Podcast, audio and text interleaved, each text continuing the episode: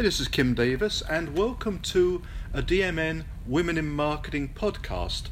And first of all, I should apologize that this starts with a male voice, but there is a good reason for it. So, I am in Miami for the Episerver Ascend 2019 conference, and it's given me a chance to catch up at last with Jessica Dannemann, who was one of our 2019 Marketing Hall of Fame inductees. Hi, Jessica. Hi, nice to see you. Yeah, and it's great to get this opportunity to talk to you um, about issues surrounding the role of women in marketing and in technology generally. And you conducted a great panel this morning on on the topic. And one thing I wanted to kick off with is this: we seem to have reached a kind of inflection point when it comes to women CM, CMOs in technology. Your CMO Episerver a number of the big tech vendors now, quite a number, actually have women in the marketing role. Less often you see women in, in a CTO or CIO role, so there's still some, some way to go. Would you agree? Yeah, there's definitely some some ways to go. I think it, we're lucky in our company. Actually, our our CIO is is a woman, uh, which is very nice to see. And and everyone in in marketing knows there's a tight collaboration between IT and marketing as marketing moves more into tech. Um, so we're lucky in that sense, but yeah, I definitely agree. And and if I look broader in, in terms of our executive team, uh, we definitely have some room, um, some improvements there to do. Um, we we don't have enough uh, women in leadership positions today. It's, it's good to hear someone being really candid about that. You're you're not shy about saying Episerver's got a way to go.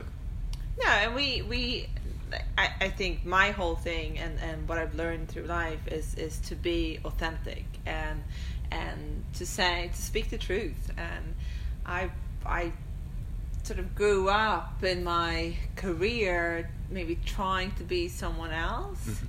Uh, and I was like no I'm just gonna speak by and say what I have to say and, and be authentic to myself and and there's definitely some room for improvement and I think unless you actually talk about it um, there's no point hiding it because then things won't change.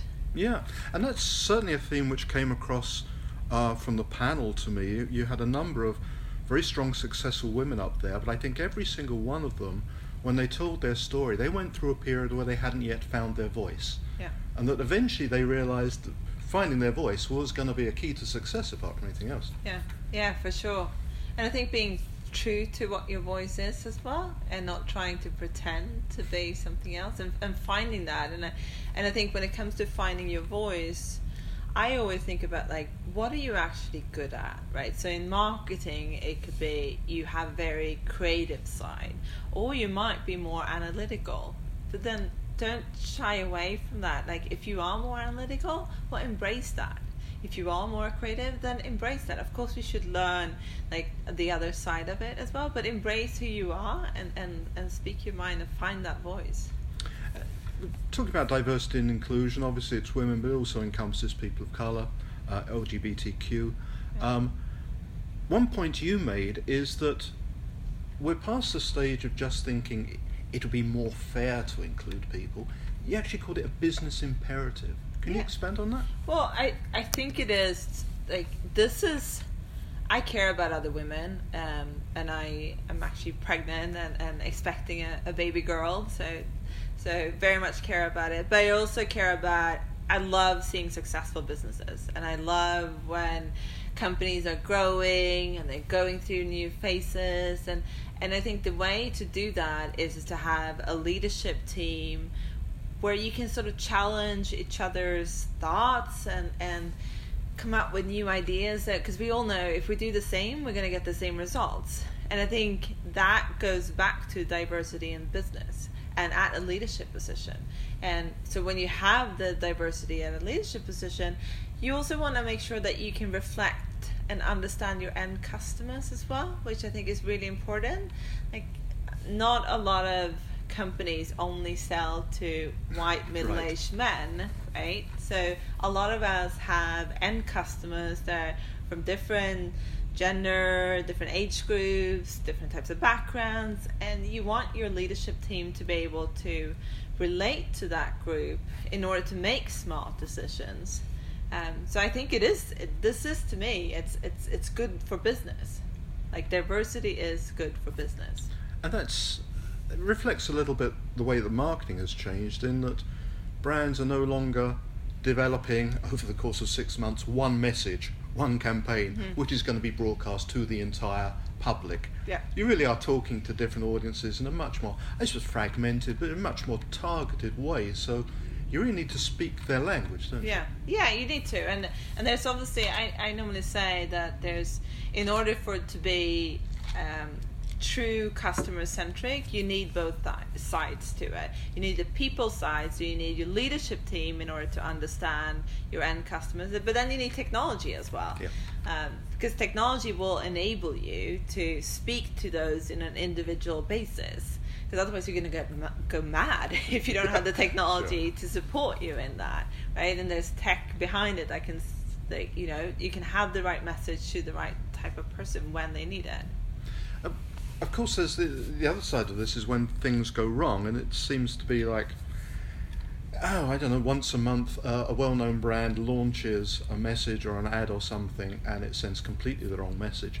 And what I, I often sit back and think, who was around the table when they made that decision? Exactly. Because if they'd had more of a mix, more of a diverse group of people, somebody surely would have put their hand up and said, that's going to offend someone. Yeah, and I think about that like I, I'm Swedish, and H and M did a uh, campaign. Uh, it was about a year ago, and that created a little bit of a storm. And, and that goes back to it, like who was actually sitting at that table? Because surely someone with different types of background would have said, "Well, if I look at it from this perspective," and that's where it comes back to also your voice and speaking up Yeah. because sometimes I think you have the right people around the table, but maybe not the environment where everyone feels comfortable speaking up. So you got to create that environment as well where people feel safe and they feel like, yes, my voice counts and my opinion counts, so I'm going to speak up and I have the right to do so. So they have to be in the room f- uh, first, Yes. and then they have to feel that they're in an environment where their, their voice will count. For sure. What about the um, HR and recruitment aspect of this? Are you somebody who is sympathetic to the idea of trying to uh, fill certain quotas? Uh, wh- what's your approach there? Uh, I I personally don't uh, use it that way in terms of certain quotas. I think it is important to look at the management team and see, and also not only management but just in general in the company to to embrace diversity.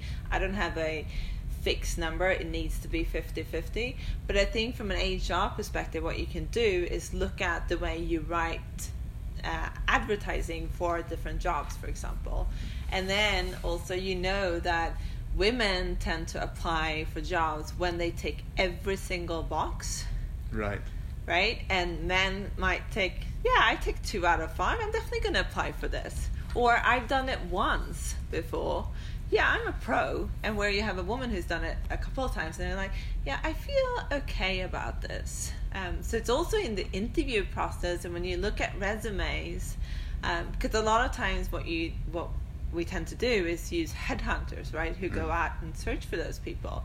And you you got to be mindful about this in the entire process about getting the actual people so you have them to interview, but also in the interview process the way women and men tend to respond differently to questions.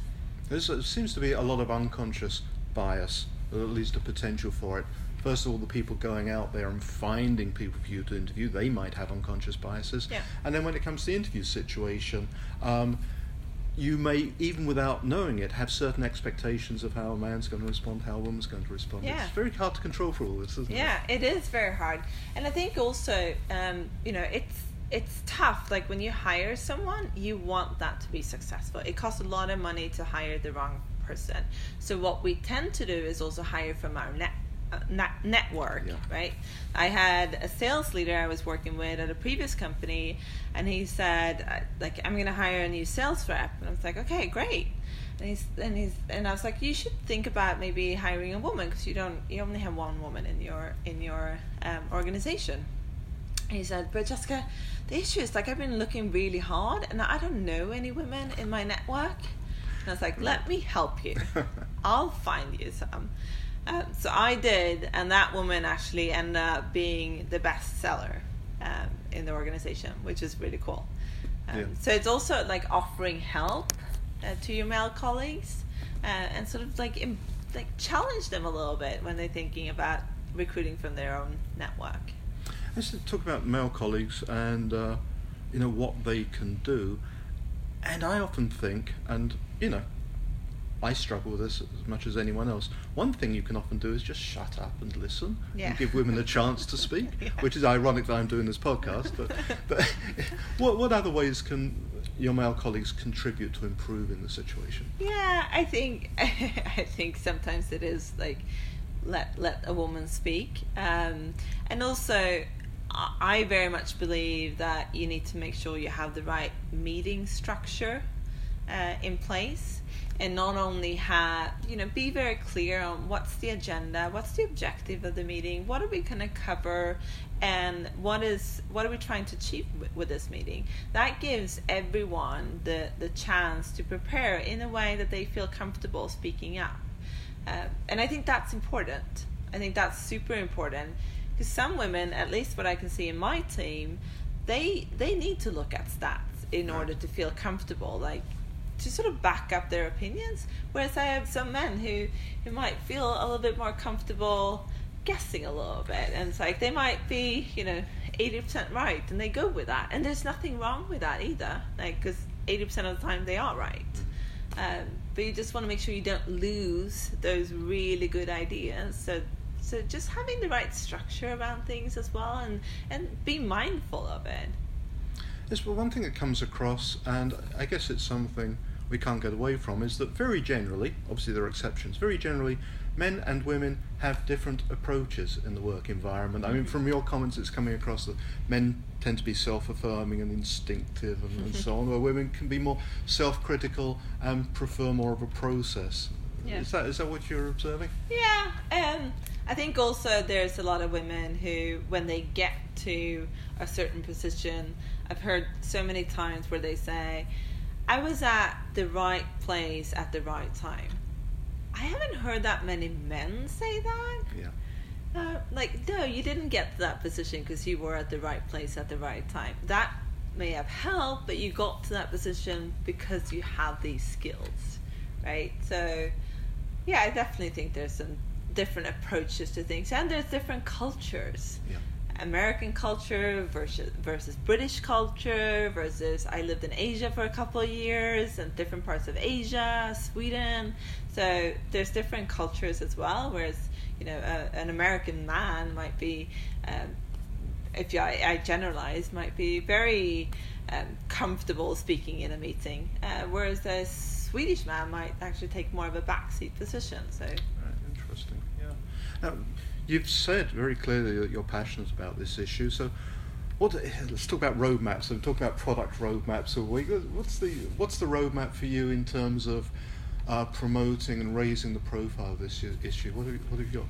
What you am I you're doing? doing? Yeah. I'm trying to do. I'm trying to make sure that when we do conferences, that we include this this um, topic, and I'm always mindful when we do conferences as well that we try to have as many women on stage as possible. Um, which isn't easy. We're in we're in the software business, and we still have a little too um, few women, unfortunately, on stage. Uh, so that's one thing I'm doing, and, and then sort of within our company, what we've started to do is to have a women at Episerver. Right. So just having some certain there we have some lunches, we have some breakfast meetings, we have um, in terms of Microsoft Teams, we have a group there where you can chat. Uh, we talked a lot about finance and making sure how how do you your personal finance. Yeah. Um, so how can you save and how can you invest? Because that's a big difference as well. How men tend to invest in stocks and, and not as many women. So we actually had some classes about that as well. So doing a few different things. Lots of opportunities. Okay, well, thank you so much for this, and I think there's lots to congratulate you on since you were inducted into the Hall of Fame back in May. Uh, promotion to CMO, name change because you won as Jessica Fardin, but now Jessica Dannemann, Got married, and yes. fam- family on the way. yeah. I've been very busy. well, congratulations and thanks for joining us for this. Thank you so much.